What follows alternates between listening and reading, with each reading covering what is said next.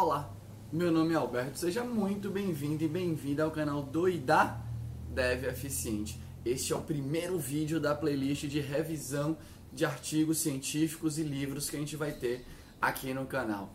E para começar, com o primeiro vídeo, já vamos usar, já vamos partir aí, né, para um tema meio polêmico, né? Praticar TDD, Test Driven Development. Ajuda? Melhora alguma coisa no seu código? Então, né? Por que, que eu acho legal esse tema? Porque TDD e testes automatizados, independente do tipo de teste automatizado, é um assunto super recorrente em toda santa empresa que a gente vai. Tem milhares de defensores e defensoras que fervorosamente dizem que fazer teste é importante, aumenta a qualidade, você pode reproduzir os bugs mais facilmente, você tem uma documentação executável. Assim, né? Tem milhares de argumentos. E a minha pergunta recorrente que eu faço para todo mundo é: onde você colheu essa evidência que melhora? É no seu mini contexto aí, do seu mini trabalho? Então, né, é muito difícil responder essa pergunta, né? Como eu já falei é, em, outros, em outro vídeo, a indústria de software é uma indústria muito bebezinha. A pesquisa né, feita dentro da indústria de software ainda é muito tudo, muito inicial, mas especificamente sobre artigos, sobre testes, né? Tem várias publicações aí, né? Enfim, né? não de longa data, né? Mas tem bastante publicação, começando dos anos 2000. Eu tenho um amigo que fala muito, que estuda, que estudou muito sobre isso, né? Que é Maurício Anish, né? Então ele também me influencia nessa parte. Uma outra coisa que eu acho legal dessa playlist aqui é que eu sou um grande fã da academia, né?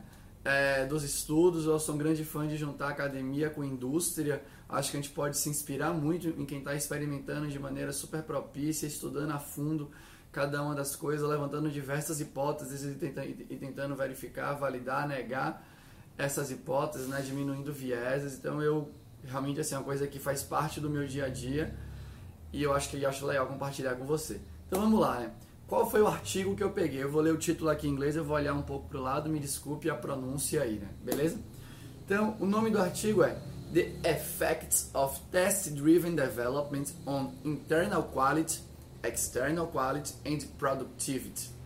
A Systematic Review. Ou seja, né? É um artigo científico publicado por um brasileiro, beleza? Eu vou deixar o link aqui, que analisou diversas publicações sobre práticas de TDD, né? Tanto na academia quanto na indústria, muito mais na academia do que na indústria, a gente vai falar sobre isso. E aí ele fez uma revisão sobre os impactos em, em qualidade interna de código, vou falar sobre o que, que ele considerou qualidade interna de código, qualidade externa, também vou falar sobre, e produtividade. Então eu vou falar alguns números que foram encontrados depois né, dessa revisão. Então, algumas coisas que são interessantes aí. Né?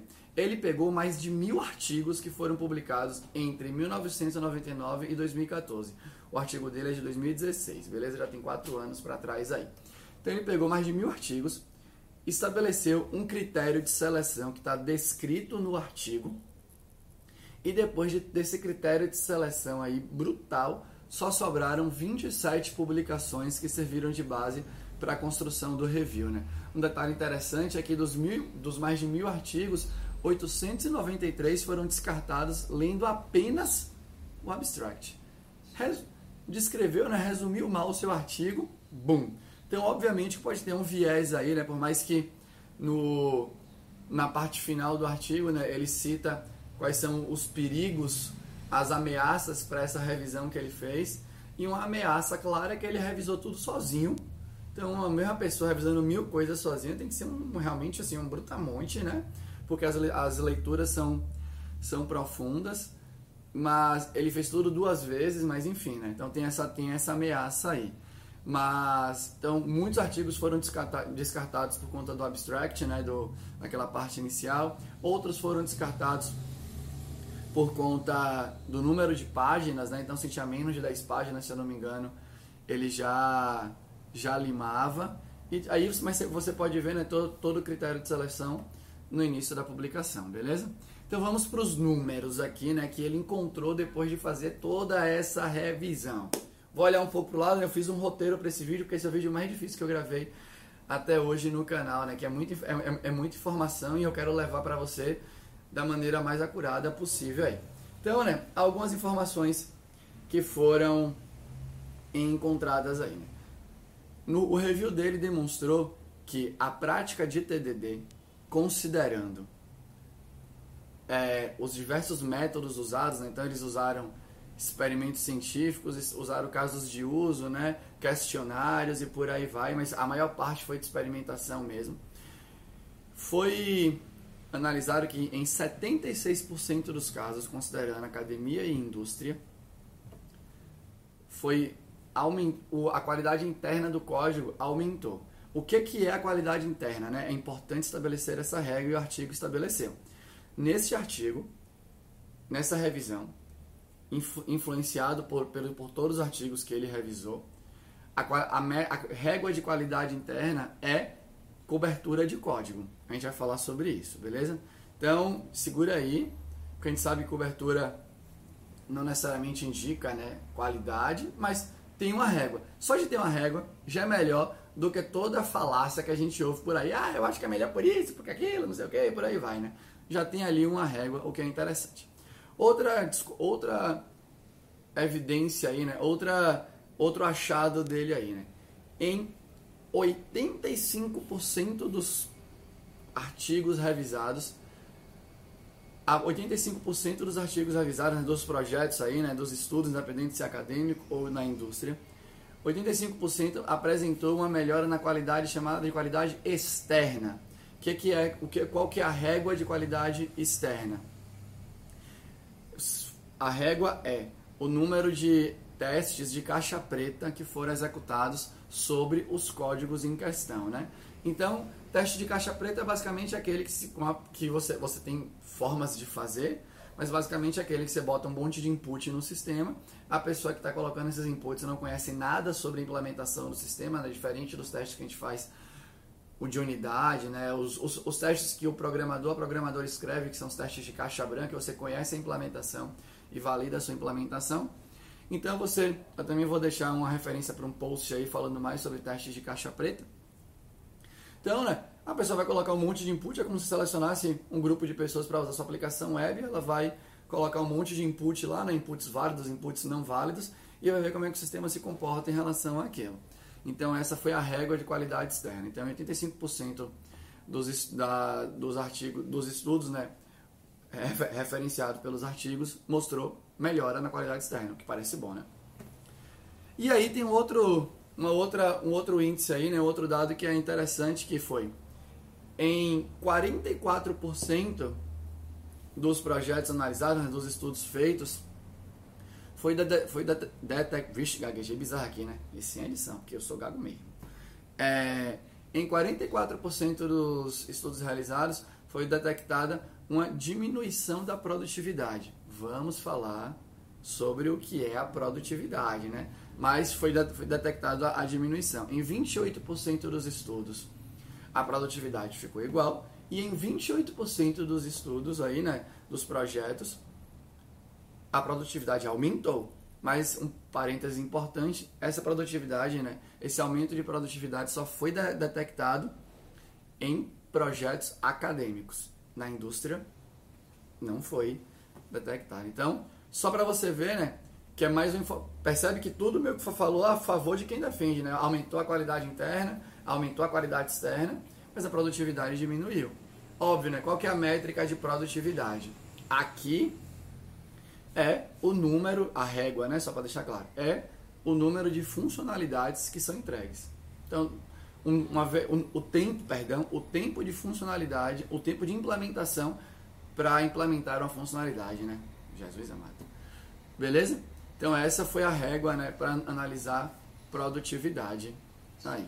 Então agora que a gente está com os números, é importante, eu estou olhando aqui para o roteiro, é importante falar de algumas questões. A primeira é o número sobre qualidade interna. Foi usado como qualidade interna a parte de cobertura de código. Cobertura de código pode não dizer nada sobre a qualidade interna do seu sistema. A pessoa pode ter feito um monte de, de, de, de teste para setter, para getter, para método que não tem nenhum if. O sistema pode ser um sistema que tem poucas lógicas. Então, né, é difícil você analisar a qualidade interna só olhando a cobertura de código e o próprio artigo cita isso, né, que esse que essa é uma ameaça grande, né, para esse para esse tipo de análise aí. Apenas um dos artigos selecionados entre os 27 finais levanta outras métricas de qualidade interna, como nível de acoplamento, coesão, né, linhas de código, número de prints na, no seu método, número de variáveis utilizadas, né, número de pontos de retorno da função e por aí vai. Então, fica esse gap aí, né, fica essa dúvida sobre se realmente essa qualidade é qualidade. Para quem quiser ver mais sobre isso, né, o próprio, o próprio Maurício Anishi tem um projeto que chama CK, tá no GitHub, tá no GitHub dele, eu vou deixar o link aqui, que ele levantou milhares, várias métricas de qualidade de código super interessantes. É um programa em Java que você roda a partir da, da linha de comando, né? Você clona o repositório e roda contra a sua base de código. E ele gera um CSV, né? Analisando, pontuando para cada uma das métricas que são cobertas aí no sistema, que é um cheiro muito mais forte de qualidade interna do seu código do que necessariamente a cobertura de código, beleza? Então vai ficar o link aí na descrição do vídeo. Então esse é um negócio para você ficar mais atento, né? Eu particularmente acho cobertura de, de código um cocô mesmo, né? Beleza? As empresas que usam cobertura de código, como por exemplo impeditivo de deploy ou algo do gênero, eu confesso que assim, né? Melhor botar a pessoa numa jaula e dar as refeições para ela por dia, porque você obrigar a pessoa a escrever o teste ali, né? Minha mão apareceu de novo na sua cara, eu não consigo me controlar. Mas obrigar a pessoa a ficar escrevendo esse tipo de, de, de teste só para passar no build, acho mega retrógrado, sinceramente. Não tem nada ágil, na minha opinião, nessa régua aí. Apesar que tem uma régua, é melhor do que não ter nenhuma, né? Mas acho que essa régua é completamente equivocada. Tem essa parte né, de qualidade externa, né? De novo, é muito difícil você reproduzir testes de caixa preta que conversem com a realidade de uso da sua aplicação. Então, por exemplo, fica uma pergunta aí para você, né? Nos sistemas que você trabalha, você realmente tem um jeito padronizado de realizar testes de caixa preta? Você tem um grupo de pessoas que experimenta as funcionalidades que você coloca no ar, né? De uma maneira completamente não enviesada, colocando vários inputs diferentes para realmente verificar se o que você fez está funcionando? de novo, né? É uma grande questão que fica no ar. É uma grande questão que fica no ar. Beleza? Então, é super frágil também, né? A verificação. O próprio artigo fala de novo um pouco sobre isso, né? Da fragilidade dos testes de caixa preta que os artigos que foram estudados trazem. E fica a pergunta para você também no seu dia a dia, né? nas empresas que você passou, nos experimentos que você fez na sua casa, tudo mais. Beleza? É, uma terceira questão agora aí, né, que é esse lance da produtividade, né? Primeiro, o que é produtividade? O viés do artigo, aqui na régua do artigo é tempo para implementar a funcionalidade. Então, isso é produtividade. Ele não cita explicitamente nessa seção que é o tempo para implementar a funcionalidade cuja qualidade externa é interessante. Beleza? Porque, obviamente, você pode implementar, colocar no ar e a parada dá um monte de bug, né? Então, também fica nisso. Né? O que, que é produtividade? Aí, né? Produtividade é número de features entregas, entregues no intervalo de, de tempo. Qual que é a régua de qualidade externa mais importante para mim nesse momento aí do que a qualidade interna, né? Então, como é que você sabe que a feature que você entregou realmente foi boa? Quanto tempo ela tem que ficar no ar? Por quantas pessoas ela tem que ser utilizada para você realmente verificar que, putz, realmente isso daí está funcionando, né? Eu vou deixar um outro link aqui no vídeo para um para dois podcasts do hipsters.tech, né? Um deles eu sou o, co-host aí, o outro Paulo, que é o dono, né? Um dos fundadores junto, junto com o Guilherme do grupo Caelo em Alura, do grupo Caelo na Lura, junto com o Guilherme, irmão dele, né? Do grupo do grupo Caelo na Lura. São dois podcasts sobre software reliability engineering. Eu não lembro o é. Mas em um, em um dos episódios né, fala sobre isso, né? Que um uma das estratégias de, de, de deploy é pegar as funcionalidades novas, colocar para deploy só para um grupo de pessoas, esperar aquele grupo de pessoas realmente utilizar para depois ir para ser, ser liberado, né, para todo mundo. Meu gato subiu aqui na mesa e talvez ele passe no vídeo. Ele vai passar no vídeo. Opa, ele passou no vídeo. Calma aí. Beleza? Então, né, é importante você pensar nesse lance da produtividade. Obviamente, então, na, a minha régua de produtividade é features entregues que funcionam corretamente pelos usuários da aplicação. Essa é a parada. É, é, é aqui não volta com bug, beleza? Para mim não, não, devia ter bug. O mundo ideal é você fazer uma parada sem bug. Beleza? Então, né? Era bom falar sobre essa parte de produtividade também. Né? Espero que você não esteja no, no lugar que meça sua produtividade pelo número de cartões movidos para deploy, mesmo que depois eles voltem com bugs. Por favor, espero que você não esteja. Aí tem um para a gente ir caminhando aqui para o final, né? Uma outra ameaça do artigo. São muitos poucos casos de estudo na indústria. A maioria das revisões foram feitas no mundo acadêmico. E óbvio, né? Pergunta aí para o seu chefe ou para sua chefe, fala assim, olha, minha chefe ou meu chefe, vamos fazer aqui um experimento? Vamos pegar metade da empresa e fazer o código sem teste, metade da empresa fazer o código com teste antes, né? Aqui a verificação é sobre teste antes e teste depois, não é sobre sem testes, tudo bem? É teste antes e teste depois. Vamos fazer aqui essa verificação para ver se a gente vai conseguir entrar código com mais qualidade ou menos qualidade. Pouca empresa vai se dispor a fazer isso, beleza? A empresa tem que ter, né, realmente assim, uma mentalidade muito, muito avançada, muito para frente em relação a entender que passos atrás na experimentação vai levar a melhora de nível para liberar você fazer isso, né? Então, porque não é uma POCzinha que você tem que fazer. Você tem que fazer um pegar um grupo de pessoas que supostamente, né, não saberiam do estudo, separar os grupos e toda essa parte de verificação científica que, só para deixar claro, eu estou longe de ser um especialista. Então, né, você tem essa parte que complica aí da indústria. Beleza? Então, o artigo em si, ele mostra uma direção promissora em relação ao uso do, do TDD, aumento de qualidade interna, dada a régua utilizada, aumento de qualidade externa, e uma grande dúvida sobre produtividade. Que um detalhe legal que eu não falei da produtividade é que alguns estudos mostraram que no ambiente acadêmico a produtividade aumentou quando foi utilizado o TDD. E fica a pergunta, né? Por que, que no ambiente acadêmico aumentou e na indústria não aumentou? O meu chute aqui, né? A minha avaliação, a minha interpretação é que quando você está no, no, ambiente acadêmico, você está num ambiente muito mais propício para fazer alguma coisa com a saúde mental elevada, né? Você tem tempo de implementação, de experimentação, tem menos gente azoadando o seu ouvido de um jeito que te bote em real perigo, né? Que te deixe realmente estressado Enquanto que na indústria muito difícil, né? Você tem uns prazos que não são muitas vezes acordados entre quem quer o prazo e quem se dispôs a trabalhar sobre aquele prazo, né? A pessoa não se sente confortável para negociar. As condições de trabalho de vez em quando não são as melhores, né? Você pega histórias escritas aí, né? Nesse nosso meio ágil de hoje em dia, várias histórias são escritas de maneira muito resumidas, pouco detalhadas, falando um pouco sobre os fluxos que podem acontecer, né, ou que são previstos que aconteçam naquela funcionalidade. Tem essa conversa com a história, é um token para conversa com o seu usuário para saber mais sobre o usuário. Isso eu não sou bom de conversar, eu tenho que ser bom programador e ter habilidade de comunicação, porque supostamente você tem que ser comunicativo. É puta pataquada para você ser conseguir ser eficiente programando, né? Então é difícil avaliar é uma pergunta que fica no ar, né? Por que, que lá na, na academia teve aumento de alguns projetos, algumas situações teve aumento de, de produtividade versus não aumento na indústria? E o meu chute é por conta disso, né? Que lá é um ambiente muito mais propício para trabalhar do que a indústria em si, né? Muito mais saudável e por aí vai. Beleza? Então, né? Vou deixar aqui para ir finalizando. O próprio artigo e todos os artigos mostram que, que TDD ainda é um belo chute.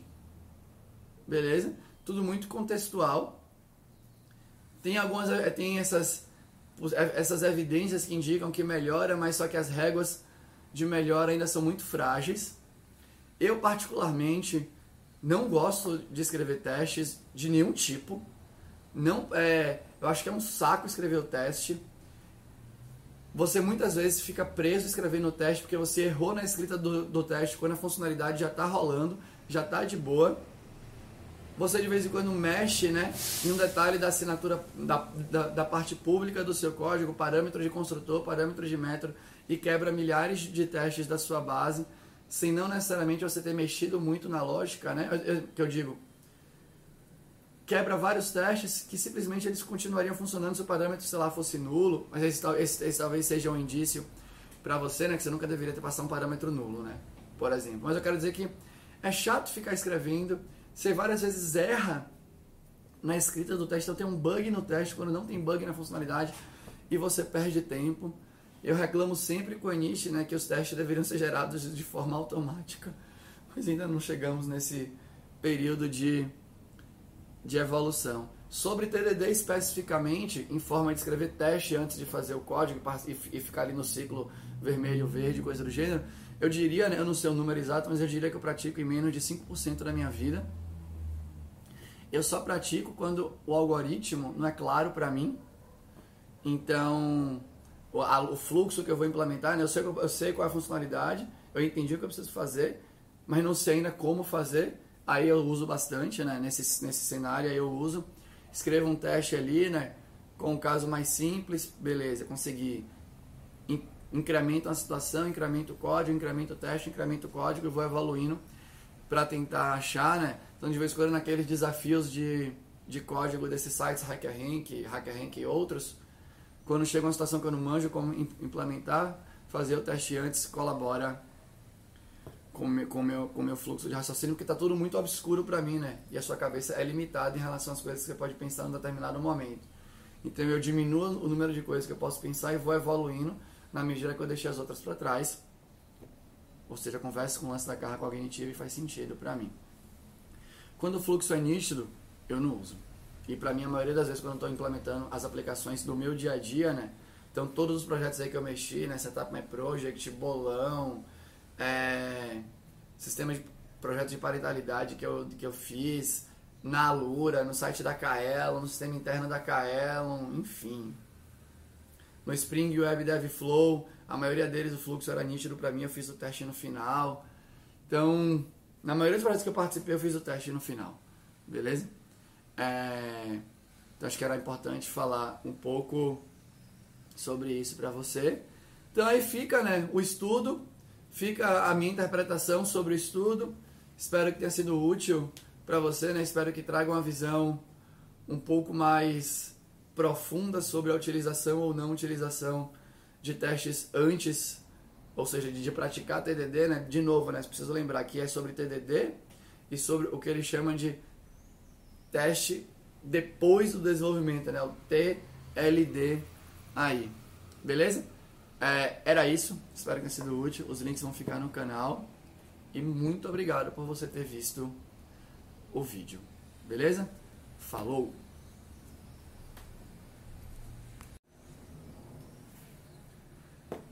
É, para fechar o vídeo, né, aqui, eu quero falar sobre a última coisa, né, que é uma mentalidade, é, uma, é um mindset, né, eu não queria usar essa palavra, mas usei, né, beleza. Que eu utilizo bastante, né. Eu não pratico o teste antes, mas eu pratico o tempo inteiro fazer o código de uso antes da implementação. Então, eu estou muito né, no ecossistema de desenvolvimento de, de, de APIs e aplicações web. Os meus códigos sempre começam, se, se tem página se eu tô, se, se meu código está sendo renderizado no servidor, né, estou ali no Java estou usando um TimeLeaf, por exemplo, ou JCP algo do gênero, eu sempre começo pelo formulário. Aí beleza, fiz um formulário, não consigo chegar, criei uma rota ali no, no meu controller que chega no formulário.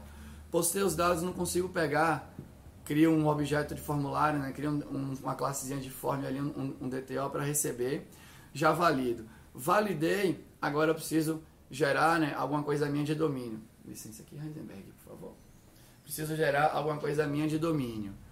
Aí gerei, ah, preciso mandar agora um e-mail, fazer uma loja, gravar no banco. Então eu vou fazendo sempre o uso antes da implementação. E a minha hipótese, não testada, é que se eu faço desse jeito, eu sou mais produtivo do que quem faz teste antes e do que quem faz teste depois, mas que começa pelo uso, pela parte final do código, não pelo uso. E entrega o software com mais qualidade do que quem faz teste antes ou quem faz teste depois e tal. Então, né, qual que é o meu template? Começo sempre pelo, pelo uso, e faço o teste no final. E acho que essa combinação aumenta produtividade e aumenta a quali qualidade. O que, é que você acha de testar?